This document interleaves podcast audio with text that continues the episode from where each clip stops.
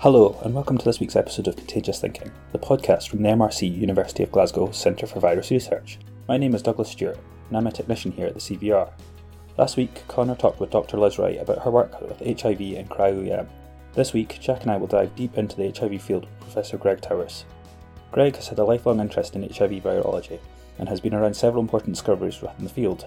His lab, based at the University College London, continues to work on some of the key questions of HIV virology, including trying to understand what the differences are between pandemic strains and non pandemic strains of HIV. We chat with Greg about this work and about other aspects of HIV virology, including intrinsic immunity and HIV restriction, HIV integration, and strategies for drug development. Please enjoy the episode. Hi, I'm Jack. I'm a PhD student working on the influenza virus. Hi, I'm Douglas. I'm a lab tech working in Sam Wilson's lab. Hi, my name's Greg Towers and I work at UCL on HIV. Cool, well, thanks for joining us, Greg. So, uh, to begin with, can you give us a, an overview of your background? So, where you got started and how you ended up uh, in working on HIV at UCL? So, I did my PhD 88 to 91, and so I was at high school. Uh, sorry, I was at university 88 to 91. I was at high school in the late 80s when HIV was really mm. suddenly starting, and it was. It was kind of you know amazing to see this new human virus that was killing people. That was really new, and uh, you know it, it, really fired me up. Something I wanted to learn about and study. So I studied uh, biochemistry at university and then went to do a PhD working between um, UCL uh, in a herpes virus lab, but then kind of gradually moved over to the Institute of Cancer Research where people were working on HIV. And I eventually studied my PhD on HIV transcription. Okay, that's interesting. So um, you're sort of into HIV just from the very beginning, right? Yeah. Okay. So after you did um, so you started an HIV transcription. Was that uh, for your PhD? And yeah, so PhD on HIV transcription, and then I went to the National Institute of Medical Research, which was in Mill Hill. So that's the precursor of the Crick Institute, half of the okay. Crick yeah. Institute. Is it as shiny um, as the Crick Institute? No, it was uh, it was run down in those days actually, yeah. and okay. uh, yeah, it's going to be knocked down now or turned into flats, I think. Yeah. But it was it was a fabulous place to work because it was you know a core funded institute. People weren't writing grants; they're focusing entirely on science and doing stuff that perhaps was considered a bit risky or a bit um, off the wall, I suppose. Mm-hmm. Stuff that might, you know, I guess one of the aims was to do stuff that might be difficult to get funding outside of that model. And I worked for a guy called Jonathan Stoy, and Jonathan's passion was to understand what uh, what controlled viral replication. And he was a mouse geneticist, and he'd shown that you could get mice and infect them with mouse retroviruses and you could split the mice by the ones that got infected and the ones that didn't get infected. And so he uh, hypothesized that there was a resistance gene, and he spent a long time, um, 10 years maybe, uh, cloning it by old fashioned mouse genetics and positional cloning. And uh, I started in the lab just after they'd got uh, what we called a cosmid in those days, about 50 kilobases of DNA that definitely had the gene, and if you transfected it, it you could transfer the activity. And we were very excited to uh, find out what the gene was turned out that it was a piece of retrovirus that was a piece of retrovirus protecting from retroviral infection. Oh, and that was the first, what we call restriction factor, to be mm-hmm. identified. Mm-hmm. Shortly after that, Mike Malim identified APOBEC, and uh, that was the next restriction factor. And then they started coming out um, quite quickly after that. And we started to understand that cells make dominant negative antiviral proteins to protect themselves. Okay, cool. Um, so I think we get on more into restriction factors in a minute. I've not heard of that first one before. So a piece of retrovirus repurposed. Yeah, FV1 it's called, and it's okay. a piece of uh, gag essentially. Okay, so how, how does that work? How does it work? That's a great question. We don't know. Uh, Jonathan's still working on it now. He's been working on it a long time. There, we think that, it, that a piece of gag being expressed in a cell can stick to incoming uh, gamma retroviruses mm-hmm. and break them somehow. Oh, and so it's a very potent kind of antiviral protein, I think, simply by sticking to the incoming virus. And it looks a bit like a gag, and so it presumably fits into the yeah. the pattern of the gag capsid and somehow breaks it. We don't really understand it. Um, is that coming from endogenous retroviruses within the, the mouse genome? Exactly, yeah. So it's a piece of an ancient endogenous retrovirus, and it's just a piece. The rest of the virus has disappeared, and so it's just this piece, with apparently without any real promoter, that gets expressed at low levels and protects the mice from infection. It's fascinating. Yeah, that's really cool.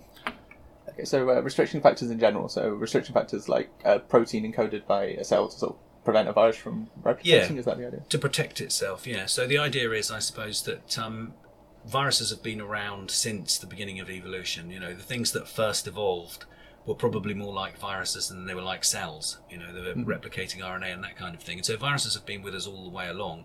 And it turns out if they get inside and start doing stuff, that could be quite toxic. Some viruses don't really cause any illness, and some viruses kill you. That really depends on what your response to the virus is. If you make a very aggressive uh, response, that's typically what makes you ill. And part of that response is um, inducing expression of these antiviral proteins. So cells typically don't make a lot of that protein before you're infected. They, uh, your cell detects the virus, starts making uh, interferons. Interferons is one of the key things that make you feel ill when you have a viral infection. And then you're upregulating all these antiviral proteins, they're switched on, they shut the virus down, and you get better.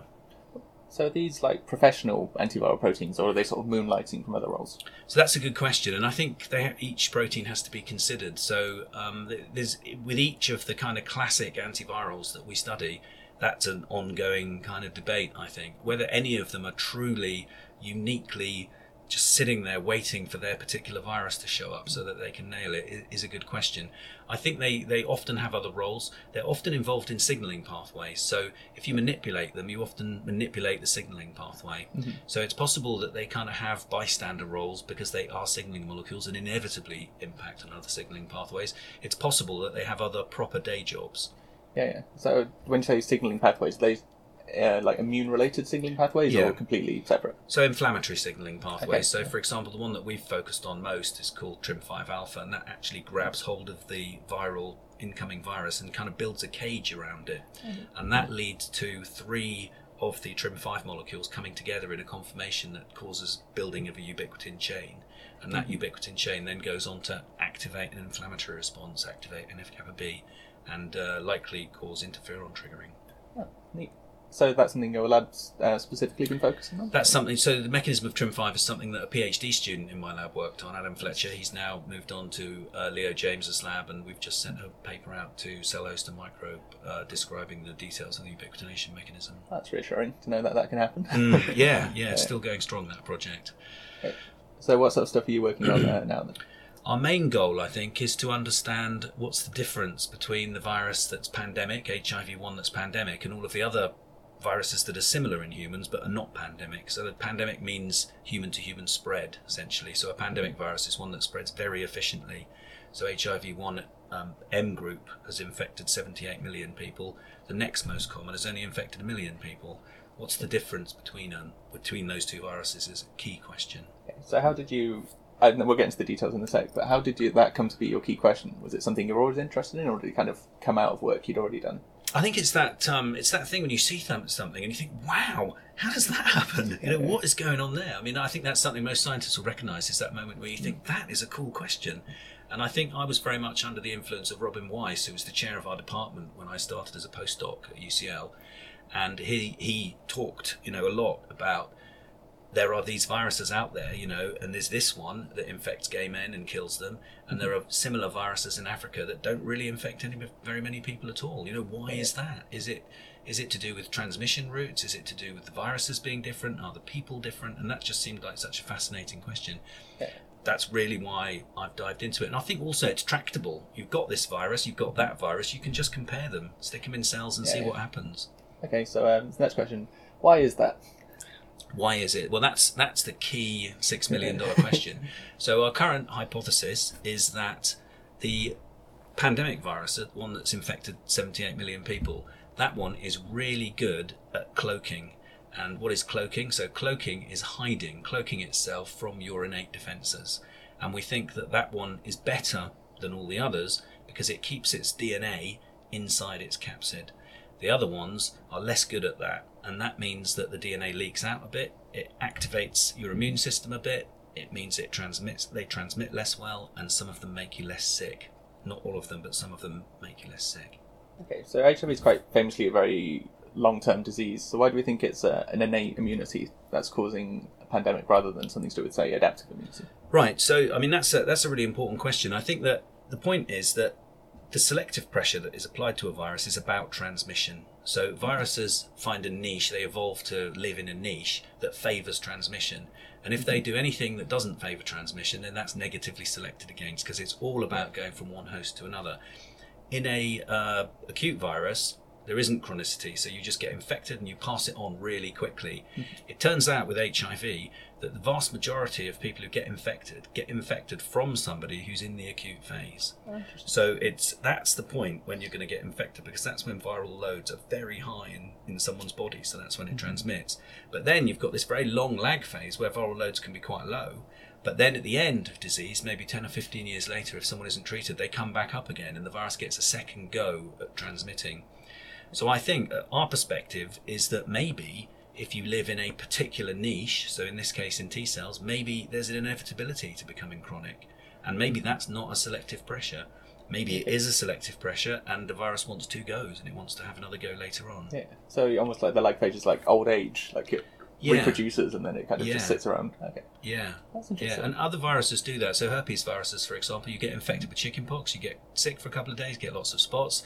Forty years later, fifty years later, when you've completely forgotten about it, you get zoster, which can be a very painful uh, chickenpox virus uh, induced Yeah. rash Okay, that's very cool. So how long is that acute phase for HIV. for HIV? Uh, several weeks.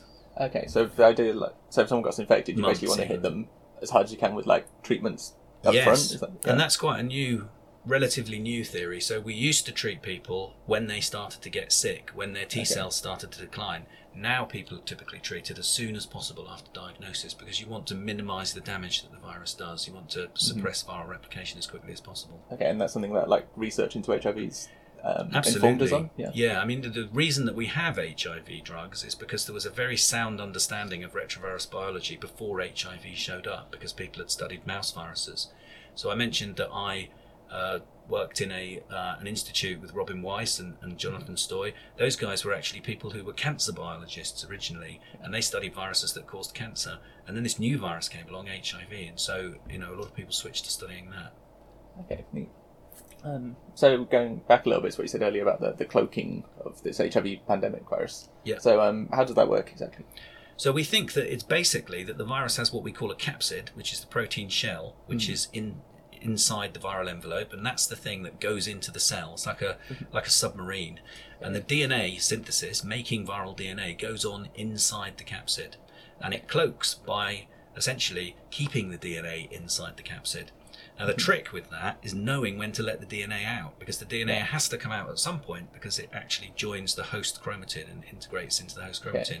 So what the viruses that are good at cloaking are good at doing is number one, keeping the viral DNA in the capsid for as long as possible, and number two, when it comes out, doing it in such a way that the host doesn't get to see it. And we think that that works through uncoating in complex with the nuclear pore complex, where everything can be very carefully controlled. And then the, eh, we've shown that HIV integrates at the edge of the nucleus, right by where it went in, so it's into the chromatin ASAP before the host can see it. And it just grabs the first bit of DNA you can see almost. Yeah, Okay. So do you, you get um, sort of nuclear regulation as well, where you have genes in different bits of the nucleus? So does this Right. also help HIV sort of get into a gene that's maybe doing something? Or is it- Yeah, so we think that there's a method for HIV to find active genes. So it turns out that one of the proteins we call cofactors, the proteins, the host proteins that help the virus, is a protein called CPSF6, and that's what we call a 3' end processing factor. So it actually regulates mRNA processing. So it knows where active genes are because its job is to regulate mRNA processing at the 3' end. So HIV binds that with its capsid, and then that CPSF6 takes it to where active uh, transcription is. If you stop HIV uh, binding CPSF6, then you get the same number of integrations. They just start moving around all over the nucleus. So rather being at the edge, they're all over the place. Cool. So is the capsid actually going through the nuclear pore complex, or is it kind of docking and unloading? Well, that's a that's one of the key questions in the field, and people are split. So it's too big theoretically to go through. So it's about uh, fifty or sixty nanometers. So it's cone shaped. So it's got a fat end and a thin end, and it's also got a width. And the width is theoretically too big, but that the width of nuclear pores is based on EM measurements of fixed samples. So maybe they stretch. You know, who knows? So some people think it does go kind of suck through with the thin end first. Some Yeah. people think that it sticks and then uncoats in complex with the pore. We mm-hmm. happen to like that theory, but any of these things are possible. How does the capsid find its way to the nucleus? Is there a, a That's not, that? yeah, that's not entirely clear. So for the longest time, we thought that it just kind of hooked onto microtubules, but then it turns out that uh, if you look at virus down a microscope, you can see virus tracking along microtubules, but it turns out that most of the virus that's doing that is in endosomes that are tracking along the microtubules. So it's very difficult to sort out whether the virus is inside an endosome or whether it's actually in the cytoplasm. Most of the data suggests that it does recruit to microtubules and it does travel down towards the MTOC, but the specific interactions for that are not well defined. So um, yeah, when I was learning about this at uni, I, the model was that the capsid uncoated in the cytoplasm and then Right. everything moved through. So that's presumably wrong based on what you can say. Well, I mean, again, this is a this is an area where, when we first proposed that the HIV capsid stays intact and its job was to protect DNA synthesis, everybody went crazy because they said, you know, that's not the dogma, that's not what we think, you know, and and so then you study why do you think that, and if you infect a cell, then uh, lots of viruses go in, but only two or three of them actually make it. So we can we call it the minefield hypothesis. If you get hundred guys to run across a minefield, a couple of them will probably make it. But being blown up is not how you get across a minefield. No. If you look at the viruses, coming apart in the cytoplasm is not how you get across the cytoplasm in, Okay. a, in a similar way. Yeah, so your so the pandemic virus maybe just gets more people across the minefield. Is Yeah, yeah, maybe. I, it's not necessarily more infectious. It's a question of which minefields it can cross. Okay. So I think the, the, the picture that's emerging is that T cells, where these viruses like to replicate, are not very good minefields. They don't have very many mines in them. They're rapidly dividing cells, and lots of viruses infect T cells because they're a good host. They're not very good at defensive stuff. Hmm. If you go into a macrophage, on the other hand, that's the mother of all minefields. They're professional pathogen detectors. So if a virus is going to infect those guys, it has to be really good at cloaking. And so we think the pathogenic virus has expanded its tropism somehow, and it can infect more cells. Maybe it's macrophages, maybe it's macrophage-like cells. We don't really know, but it's just better at doing stuff in those cells without being detected. And so can we um, use this knowledge for anything, like I know drugs or Yeah, so that, that's a, a goal is to develop novel drugs. And mm. so the kind of drugs we might develop are we might develop drugs that target the capsid and mm. cause the capsid to break open and the DNA to come out, and then that would activate innate immune sensing and that would make your immune mm. system work better against the virus. That might be particularly effective in the modern world where what we want to do is we want to give people drugs before they get infected and protect them from getting infected. So in pre-exposure prophylaxis or PrEP. So we're thinking about how you might do that. We've got drugs that bind capsid, we've got drugs that bind um, host molecules, and also influence cloaking. And our goal is to to try and uh, develop drugs that can make your immune system work better against the virus, rather than inhibiting the virus with an enzyme inhibitor, just breaking viral defensive strategies. Okay, so would you uh, prefer to have a drug that targets the host than the virus? Uh, maybe to like you're less likely to mutate uh, and escape. Yeah, I think one of the things that we've learned about HIV treatment is what works really well is combinations of drugs. And so I think you need one of everything. And if you can make new types of drugs, that really improves your combination. Having said that, we expect that a drug that binds a host protein that the virus likes and prevents the virus from using it, that would should be pretty potent because the virus can't mutate and escape drug binding because the virus isn't binding the drug in the first place. Cool. Okay, I think we might be running out of time. So um, do you have any more questions? I think uh, just to wrap it up, we usually ask um, if you weren't a virologist, what would you be? What would you like to be doing? I don't know actually. I mean, I think that the secret to success is to find out what you're good at and do that. And I think I'm only good at one thing. That's virology. That's a solid answer. I think. Yeah, yeah, that's a good answer. It's still not the right answer, which is astronaut, but no one knows that one. So, right. right. Well, um, well, thanks very much for joining us. That's Thank very you. interesting. Yeah, it's a pleasure.